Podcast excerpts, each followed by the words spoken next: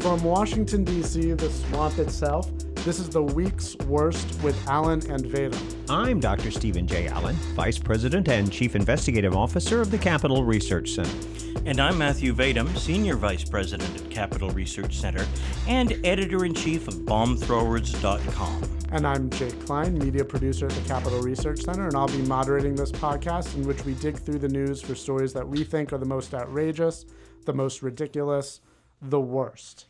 The Senate version of the American Health Care Act of 2017, with the new title of Better Care Reconciliation Act of 2017, aka the bill to, re- to repeal and replace the Patient Protection and Affordable Care Act, also known as Obamacare, has seemingly failed in the Senate.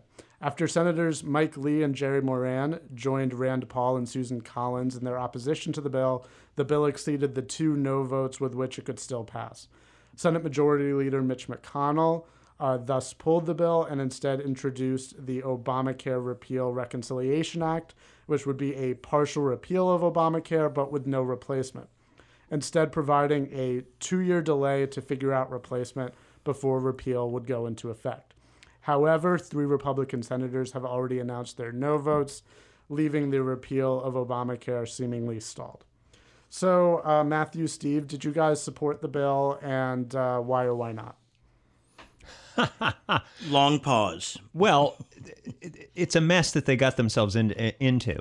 And uh, so the question is, uh, you know, is this bill better to pass uh, this bill and uh, and try to fix things later, or to hold out your position? So far, the ones who've held out their position have uh, have made their points pretty well. With at least the ones on on the Rand Paul side who are concerned about the failure to repeal Obamacare. You know, if you keep Obamacare and you just sort of tinker with it here and there, it doesn't fix anything. It still falls apart, and then the Republicans get blamed for it.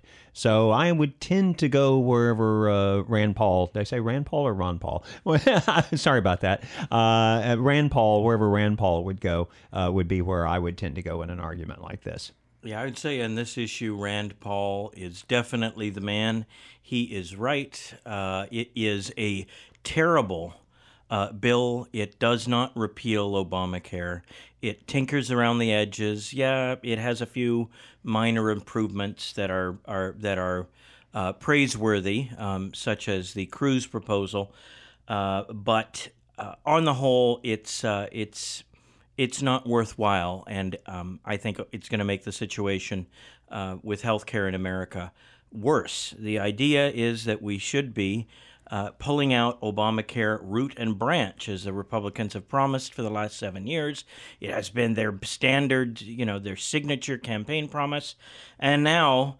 Uh, you know, they said, "Give us the, give us Congress, and we'll we'll do it. Give us the presidency, we'll do it." You know, there's no more time. There's no uh, uh, no more time left for excuses. They really should just get the thing repealed, and then uh, and then worry about the replacement later, since they have so much difficulty um, uh, agreeing on on what, uh, uh, if anything, to replace it with. Here's the thing: Obamacare was designed to make it impossible to get rid of. it's kind of like a cancer in there that you know in in, in uh, in a part of your body where if you removed the cancer, you would kill the patient.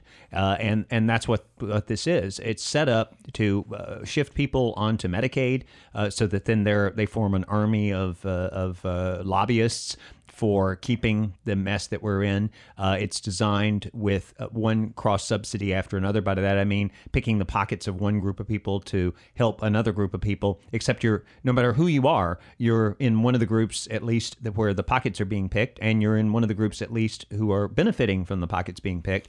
And if you can keep the focus, if you're the supporters of Obamacare, keep the focus on the the benefits people receive, but not really remind them of the costs, then everybody's going to, uh, you know, be. Uh, in, in, that sense, wouldn't you agree it is a politically brilliant uh, plan? Uh, uh, it's this ticking time bomb that uh, that looks like a box of chocolates, basically. So no one they know how bad it is, but they don't want to get rid of it because when, they they only see the good things in it. Is, and, I, maybe that's a, a, a, cheesy analogy, but I think it I think it works here. And, and when the president says uh, something like uh, "Well, let Obamacare fail," what he means is let it proceed on its natural course. Of course, the other side will use that to show, "Oh, no, no, no, it's only failing because of." of Donald Trump and the and the Republicans. Uh, but yeah, it was it was uh, put together in a totally uh, haphazard, ridiculous way. We've discussed this before. The the um, the fact that the, the the Democrats had lost their 60 vote majority in the Senate by losing the congressional uh, the Senate election in Massachusetts, and that got them down to 59 votes.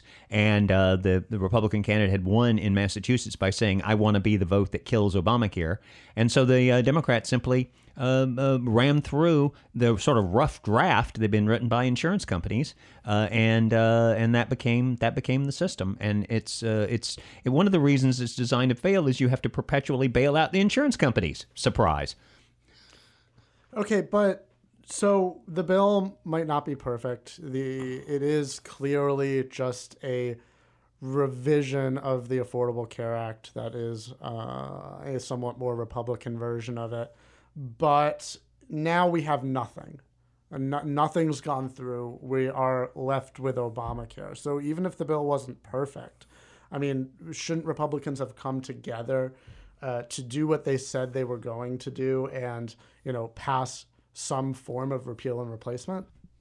Yeah, yes, I think that Republicans should have come together, especially uh, uh, squishes like Rob Portman, Republican Ohio, uh, who is holding out for uh, more subsidies for his state. He wants uh, to protect the uh, ir- totally irresponsible irresponsible commitment uh, Ohio Governor John Kasich made to expand Medicaid there. So these people want to look after their their petty parochial interests instead of looking at um, the well-being of the nation uh, as a whole. And Republicans should just come together, get the darn thing repealed, and then uh, that's the that's the hard part, and then worry about uh, restructuring the insurance industry or whatever changes they, they plan to make, such as allowing, inter- I would hope, allowing interstate competition uh, with insurance and uh, getting rid of a lot of the uh, mandates that come with Obamacare. And just to be clear, you're criticizing Portman for not supporting the uh, clean repeal bill, not the uh,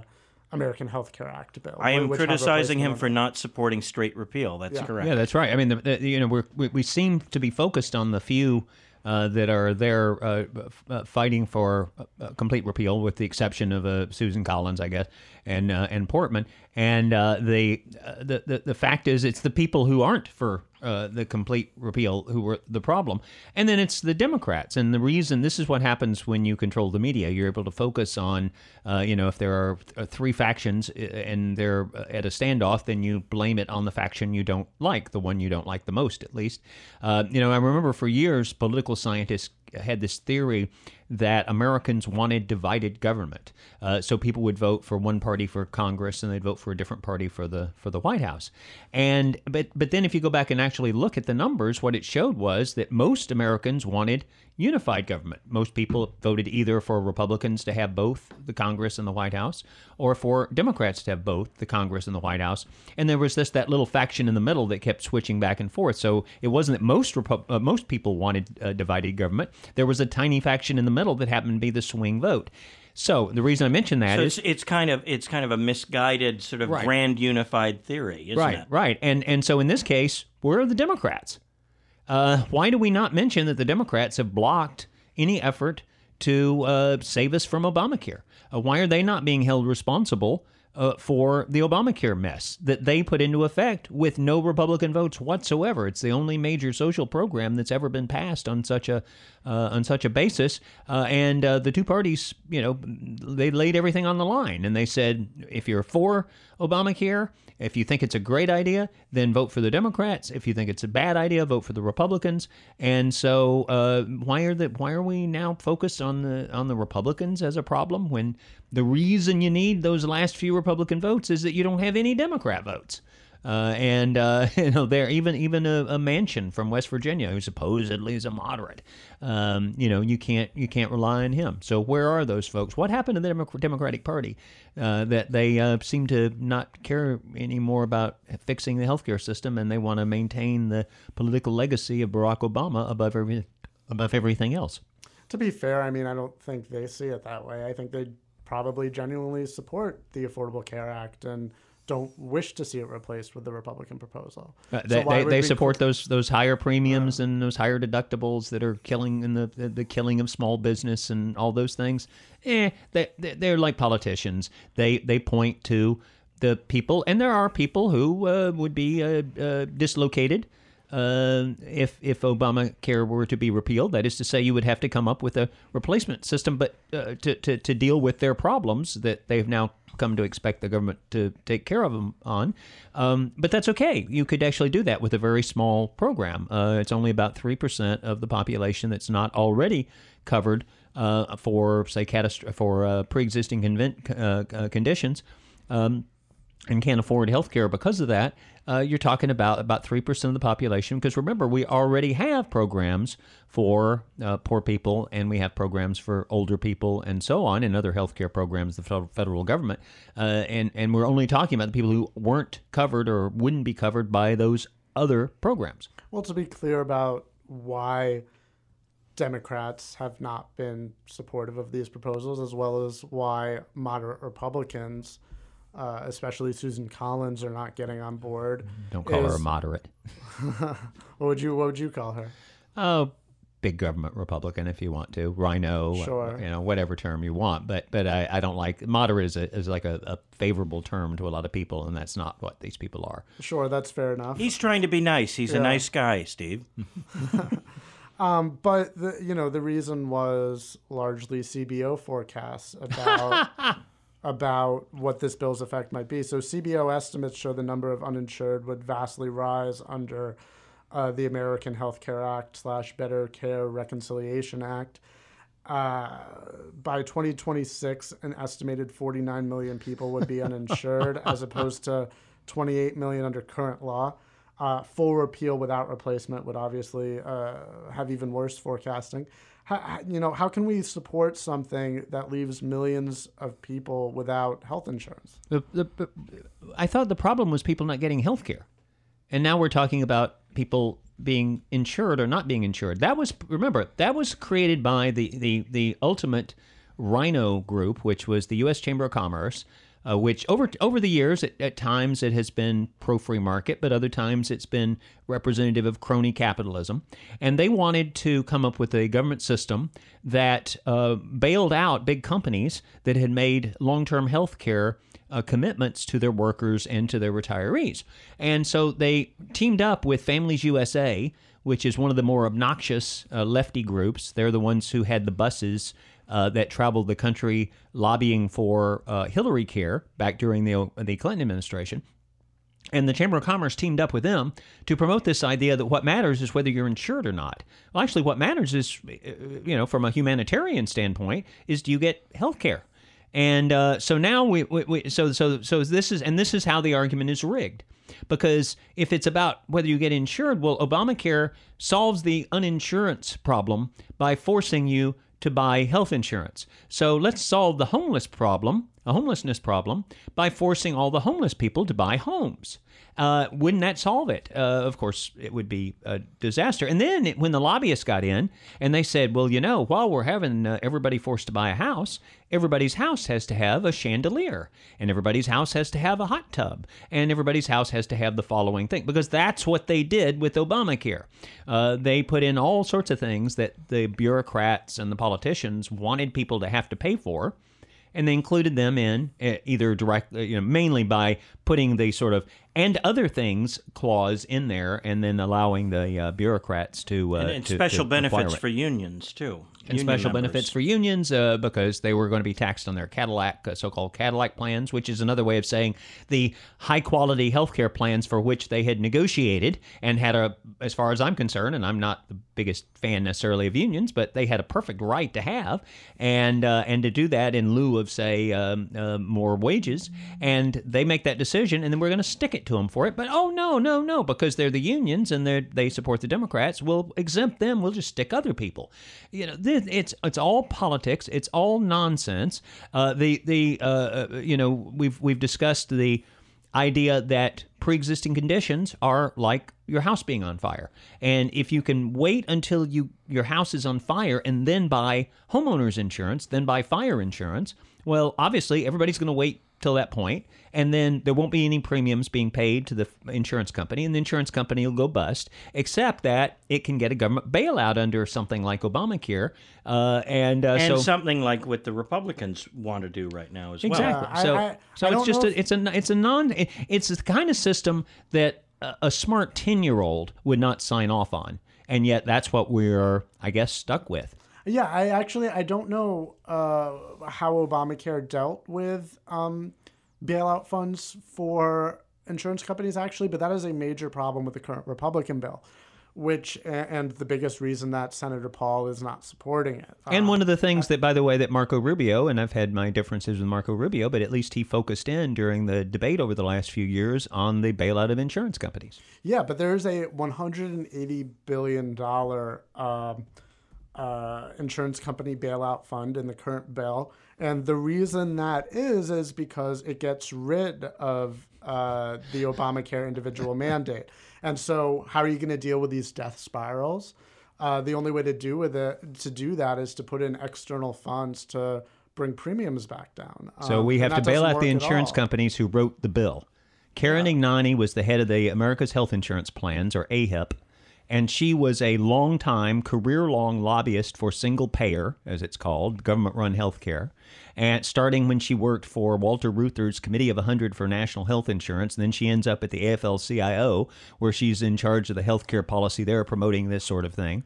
And then she ends up the lobbyist for the insurance companies. So, wow! And then surprise, surprise, the insurance companies end up making out like bandits. They get to be regulated utilities, like the electric company and the and the phone company, especially in the old days when it was very, very corrupt, uh, and you didn't have alternatives uh, like you do with the say the internet being uh, something of an alternative to the phone company. And so uh, you have this mess that of course we're, we're so the people who created the mess they're the ones who are going to get bailed out uh, as far as i'm concerned I, you know there are ways to design the system so that um, insurance companies um, don't get bailed out. For example let's have a free market system. Let's allow people to sell insurance across state lines. Let's have maximum degree of competition. And then the insurance companies that are good insurance companies and that don't want to be crony capitalists they're going to make lots of money. And the other ones will fall by the wayside. Yes, uh, I completely agree with that. Um, uh, looking back, though, uh, it's not like healthcare was in such a good place uh, before Obamacare either. There were tons and tons of problems, uh, tons and tons of people uninsured. One of the major issues was uninsured people pre Obamacare would just show up to emergency rooms. Um, the hospitals are mandated. The for- numbers were always exaggerated, though. perhaps, uh, sorry, in what way? The number of uninsured was always exaggerated. It was not an accurate picture of how many people were uninsured. They kept putting out these figures that during the campaign, the legislative campaign for Obamacare, that kept growing, you know, 20 million, 30 million, 40 million, and it just kept go- get, they would they would getting include bigger and bigger. They would include illegal aliens, and then if you said, "Oh, so you're going to be covering illegal aliens under Obamacare," they say, "No, no, no! How dare you accuse us of that?" I see. And then that, so I think there's an argument to be made, and they've you know convinced a lot of people that there was a big uh, uninsured uh, people's crisis, but um, it's it's not actually clear. And then after they, um, Steve would be better to speak to this if he remembers it. The the way that they rejiggered the system so that it became impossible to accurately count how many people were insured and how many people were uninsured. They- they Under changed the way the Obamacare, they census was stained this right. They changed the statistical method so that you couldn't make um, um, an apples to apples comparison from one year. It's very complicated and weird, but uh, from one year to another. And so now the figures that we're using, I don't think people really have any idea what they mean. Yeah, not not to get too complicated, but when you ask the question one way one year and then a completely different way the next year, and then you take those two numbers and compare them, that's not honest. That's deliberately trying to rig the system to get the result that you want. Um, because if you ask the question two different ways, you're going to get two different answers, even if all the facts are exactly the same. Uh, you know, look, this goes back to, believe it or not, I wrote a paper on this in law school. Okay, so we're talking about uh, during the healthcare crisis of uh, the 70s. Uh, by the There way, there was a healthcare crisis then too. yeah, it's amazing. I, I, I went back at one point and I did uh, research and I found that a major American political figure uh, like President Nixon or Senator Edward Kennedy, um, someone at that level, uh, I, f- I found a quote from each year from 1964 onward until I was doing this in the early 90s. For so for 30 years there was there were major politicians talking about the crisis we had in healthcare, and it was always a crisis. And healthcare kept getting better, people's lives kept getting longer. They kept uh, and yet the crisis deepened yeah, and yet the crisis deepened. all the time. Yeah, and uh, and so I wrote about this paper in law school, which was back in the '70s. I I I, I I hesitate to admit, and uh, the point was that at that point you had uh, put in a requirement that uh, hospitals.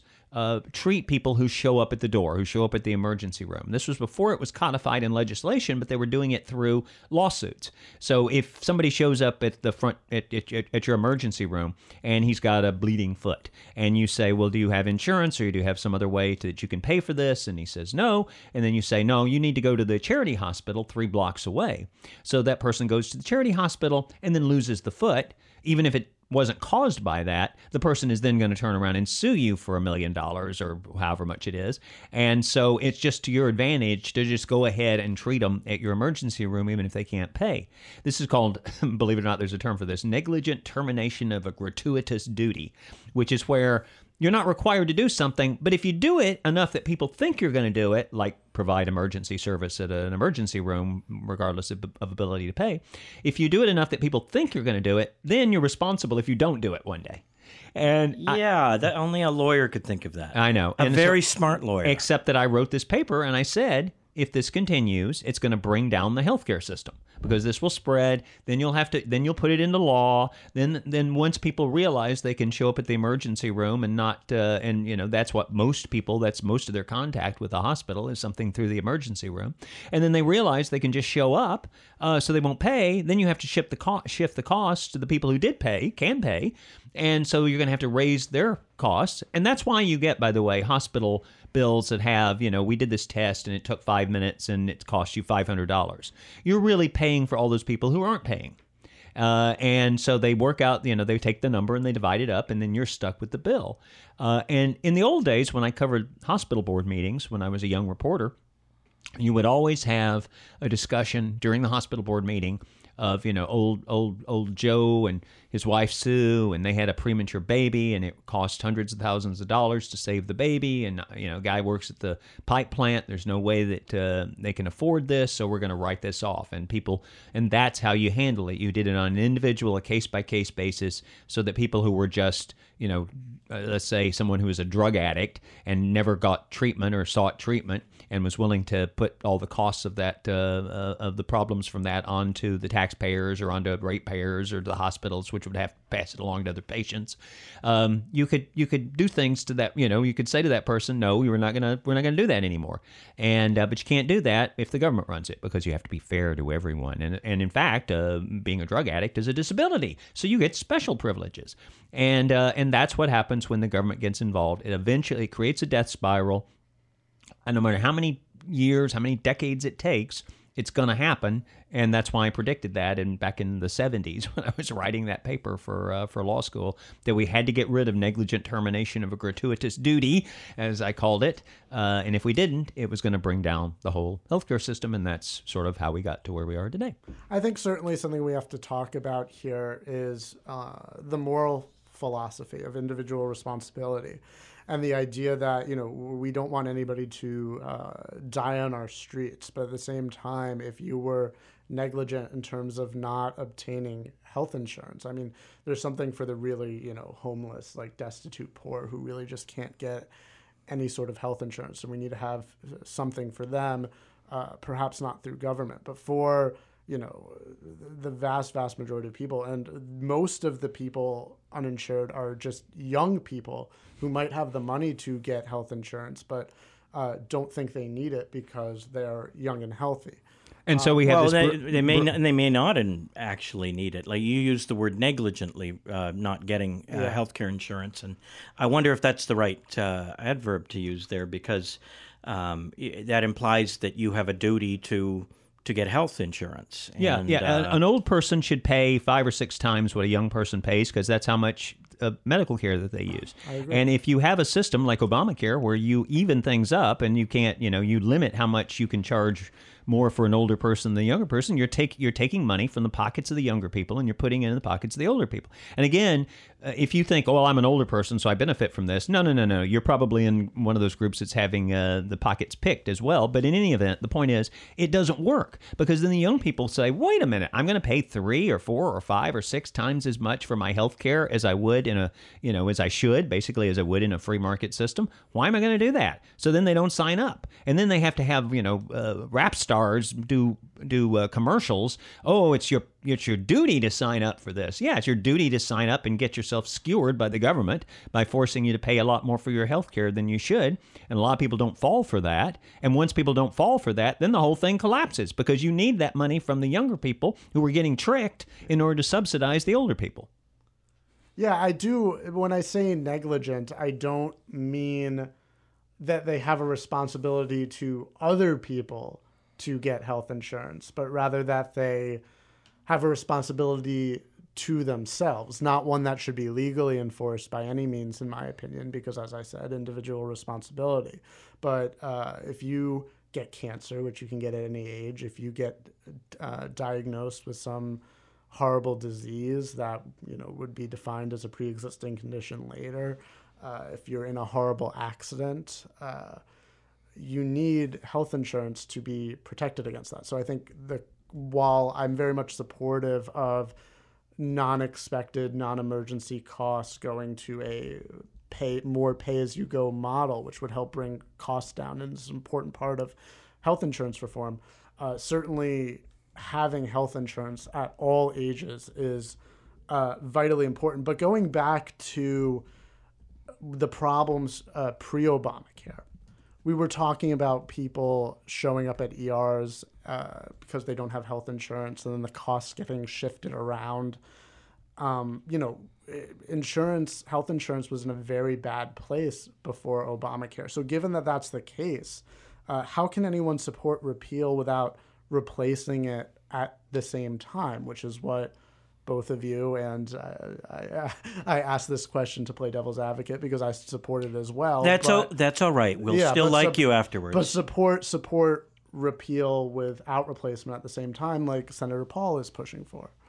You'll never get replacement if you don't have it repealed first. That's that's just the, the political reality. And if they can't do it, then they're never going to. You know, it's it's we're going to be stuck with Obamacare. Um, you the the pledge was we would repeal, then we'd replace it.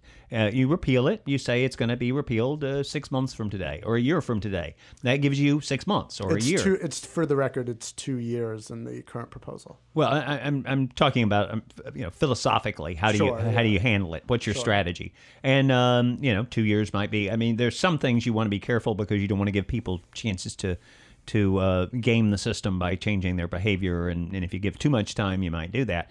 But the point is that you you you know you, from a political standpoint, you've got to swallow and do it. You've got to swallow hard and do it. If you don't, then uh, you're going to be stuck with the system. I, I know Republicans who think that oh, uh, when Obamacare collapses, uh, that it's going to be blamed on the Democrat. Do you think the media are going to point out who's responsible for this, or do you think that it's all going to be blamed on the Republicans? And gosh, if they'd only supported Obamacare more, they've done that with every single welfare program, every income transfer program, every social welfare program in my lifetime. It's always been when it fails, it's because we didn't spend enough money. We didn't raise taxes enough to pay for this program and so on. And that's what they'll they'll do. So I think you've got to you've got to um, bite the bullet.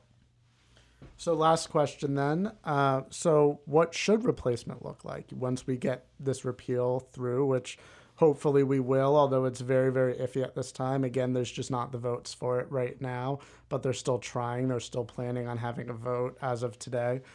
Uh, what do then when we hit this two-year deadline and we have to have the replacement uh, of some sort? What should it be? there are a number of things that can and, and ought to be done. There needs to be competition right now, which is outlawed, um, um, between uh, in- insurance companies in every state uh, for health insurance business. So if you live in Alaska and you don't like the p- policies offered there, you should be able to buy them from a company in uh, New Jersey, for example. And there's no reason why this shouldn't be allowed, except that um, uh, right now the, this, the, the state insurers like it the way that it is. They like uh, that they have, uh, I, I, guess, in a sense, it's a monopoly, a state level monopoly. Uh, sort of, uh, and that that increases their revenues and um, and gives them a captive audience, a captive market. So the the barriers to interstate competition need to be brought down, and the mandates, the uh, mandates as to uh, the care that has to be provided. Um, a way, and I'm not sure what the best way is to get rid of those, but those those should be swept away. Uh, state competition may be, may be enough to do it because uh, people in California 70 um, year old men in California may get tired of paying for maternity coverage for themselves um, and for um, sex reassignment surgery and hormone uh, therapy, you know, to become women.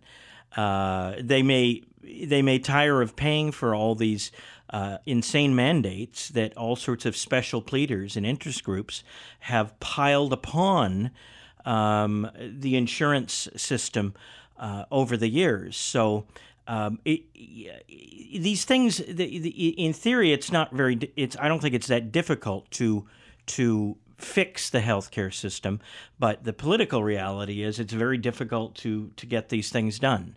Um, but those things, um, especially allowing interstate competition, would be a huge step forward to um, returning American healthcare to its free market based roots. Yeah, and remember that normally you you're allowed interstate competition in pretty much everything, uh, that only Congress can put restrictions on that. So it's it's Congress that's responsible for uh, the uh, restrictions that keep uh, insurance markets within the state. You don't have that with, say, homeowners insurance. You don't have that with auto insurance. And now, you, I guess the only insurance. exception is the booze industry, the alcohol industry, because the repeal of prohibition gave states the express power to regulate alcohol. But you have you have a situation where the states can um, what they do is they put the mandates on. The mandates are a big, big, big part of the problem. Uh, so if you're the chiropractic uh, business, then you go into the state legislature and you make sure that chiropractic is is covered. Uh, if you're into um, into uh, aromatherapy, uh, if you're into acupuncture, if you're into hair transplants. I mean, there are all sorts of things that in various states are required uh, to be included in health insurance plans. Uh, and, uh, and it boils down to should a 60 year old woman who works behind the counter at McDonald's be forced to pay the, for the birth control of a 25 year old who's at uh, Georgetown Law and is about to be a millionaire. and so you, if you had sales across state lines, that would collapse the system of crooked mandates uh, because you couldn't just go into a state and have uh, and bribe the legislators and then have them include these benefits uh, within for the insurance company within that state because if, if, people didn't like it in that state they could buy insurance from another state. And you would have what I love it how they call it the race to the bottom. You mean the race to the top because the race to the top would be people would shop around, they'd get the best insurance plan for someone in their category, and they would buy it, no matter what state it was in, and uh, and that would be uh, a big part of it. Once you do that, then a lot of the corruption, a lot of the bribery, um, it, it goes away, and uh, and the price, the, the costs can go down. So uh, that that's part of the part of the of the uh, fix. And I think the other thing is just focus on the problem. The problem is that you have a small number of people who are like myself. Uh, I had uh, I had uh, cancer that was supposedly terminal uh, about 20 years ago and uh, 25 years ago, and they uh, you know, so someone like me might have a hard time getting uh, health insurance. So you have a program so that it uh, someone like me who has might have a hard time getting health insurance can get it. Uh, and uh, people, I have a, a friend with MS, similar situation. So I'm very sensitive to that. I understand there are folks who can't afford health insurance because of something that crops up, and and you should have something to take care of that small number, as I say, maybe 3% of the population outside of the people who are already covered because they're old or they're um, poor. Uh, and, uh, and, and, and go back to solving the problem instead of creating this government monstrosity that tells people what they can have. As long as you have a mandate the government is going to have to decide what's in that mandate. And generally, this means because you don't have individual members of Congress sitting there figuring these things out, what it means is you're going to have bureaucrats do it. And bureaucrats aren't elected by anyone, they're not accountable to anyone. In most cases, we have no idea who they are. And they're making these decisions that under the Constitution can only be made by the elected officials. Uh, and uh, we need to get you know back to a system where the people who make policy are actually the ones responsible to us in, in the form of elections, uh, and away from uh, from having folks who who uh, who aren't responsible in any way and can go on their merry way and they can make all kinds of requirements and never pay a price for the damage that's done. And we need to move toward a system like that, as far as I'm concerned. I'd also encourage our listeners to go to our website at capitalresearch.org, where we have an article and a video called free market healthcare reform, go big on liberty, or go home, where we have some suggestions of what replacement should look like and what types of regulations that exist in the Affordable Care Act that removing and changing uh, would do a lot of good. Um, I think also just looking at the issues that we have in healthcare broadly, which Obamacare was just some new problems piled on top, but we have had problems with health insurance. Steve, you were just talking about back to the 70s, but even further back. Uh, there were FDR era wage and price controls, which are the reason that people stopped buying health insurance on the individual market because now uh, employers were incentivized because they could not pay their employees more cash to give them other goods uh, to uh, be competitive in getting good employees. So they started offering health insurance. And that's how we ended up with the system we have today, where the vast majority of people get their insurance through their employer. And that came with a lot of problems. The pre existing condition problem, when we talk about that, that's a problem that exists because somebody had a lapse in coverage, right? What pre, a pre-existing condition means is that uh, the condition pre-existed to somebody having insurance.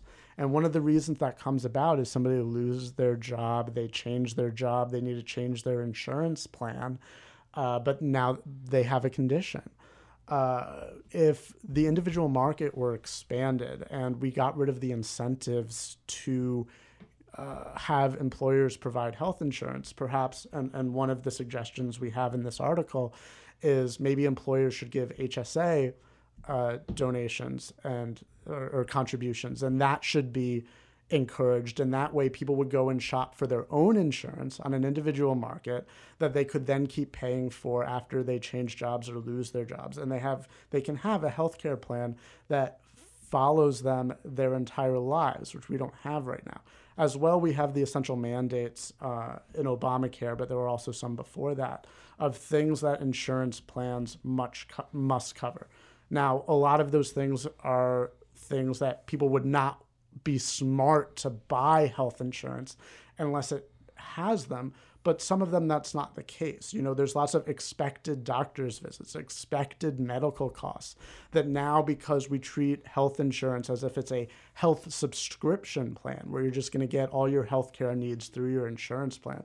Well, all of a sudden we've lost all sorts of competitive factors in well it's not really insurance it's more just a prepaid um, yeah that's exactly uh, it's a prepaid uh, uh, package of services that's, that's, exactly what i mean by subscription. And so or, now, or a PPO, as they call it yeah. nowadays, a preferred uh, provider organization plan. Uh, sure. But uh, so what that means is uh, things like regular doctor's visits, expected medical costs, maybe.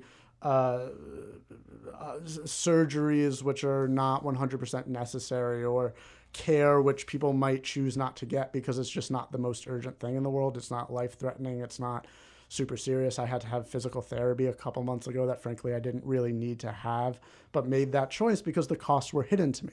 Did there they try did they try yeah. to chop off your leg to no. make an extra buck as no. President Obama no, no, no. accused but doctors there, But there weren't competitive factors at, at play here. Uh, telling me, making me choose, okay, this is going to cost me this much. Do I need it? Do I not need it?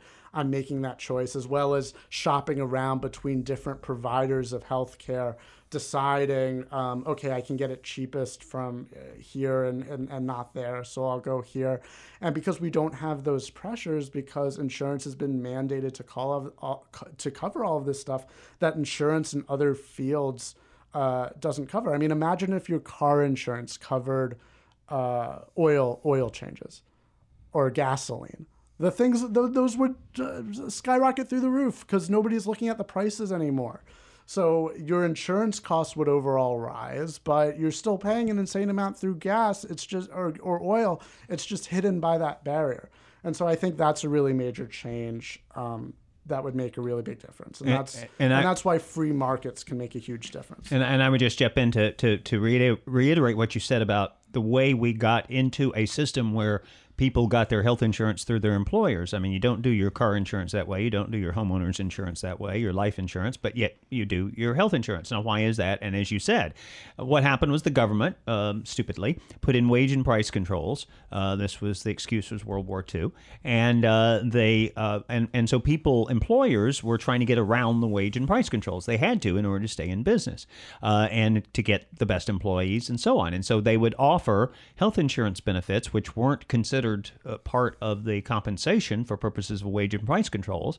So they would give health insurance it, it. Was a new interpretation of the tax code. Yeah, and and and the uh, unions, of course, were were glad about this because they were able to then go to their members and say, "Look, we got you this great new benefit of health insurance." Uh, so it was basically the employers and the and the unions uh, uh, working together, uh, one to get around the law and the other to get credit from their members. And then when World War II is over, uh, people realized, wait a minute, people are getting this uh, this health insurance in lieu of compensation, but it's really a, it's a benefit that should be taxed. If you if you handed out uh, free food to all your all your uh, staffers uh, on a regular basis, then over time, you, you know it would it would represent part of your compensation, and the government would say, hey, we should tax that. So but when they tried to do that, everybody said, no, no, no, no. Uh, we like this fact that it's tax free, that, that tax free dollars are used to pay for our, uh, our health benefits. And so that was the system we were stuck with. Now, that worked okay at a time when the average person stayed at the same job for decades. But when we move to a different kind of economy, uh, with people changing jobs repeatedly, seven, eight, nine times in a lifetime, uh, then now you now you've got a problem because you're you're absolutely right. Then the pre-existing condition thing really clicks in because whereas if you had the health insurance all along and you got cancer, well, it, you know, if you had your health insurance before you got the cancer, it's not a pre-existing condition. It's only a pre-existing condition because in the meantime you've changed jobs and now you're on a completely different health insurance plan, and the new health insurance uh, uh, company says, no, no, no, we don't want to pay for that thing you already have, which is perfectly reasonable, but puts you in a real bind. And again, this is a case of the government creating a problem and then saying, hey, rely on us to fix it, the ones who created the problem in the first place. And we, we should keep that in mind because that's what uh, is happening with a lot of uh, the uh, uh in, in, a lot of the debate on Obamacare, which is we are counting on the people who caused the problem to fix it. All right, that's our show for this week. We'll be back next week, and we hope you'll join us. If you're not already, please subscribe to this podcast on iTunes and Stitcher, and follow us on social media at Capital Research Center on Facebook and YouTube, and at Capital Research on Twitter. I'm Dr. Steven J. Allen. And I'm Matthew Vadum. And I'm Jake Klein. Thanks for listening.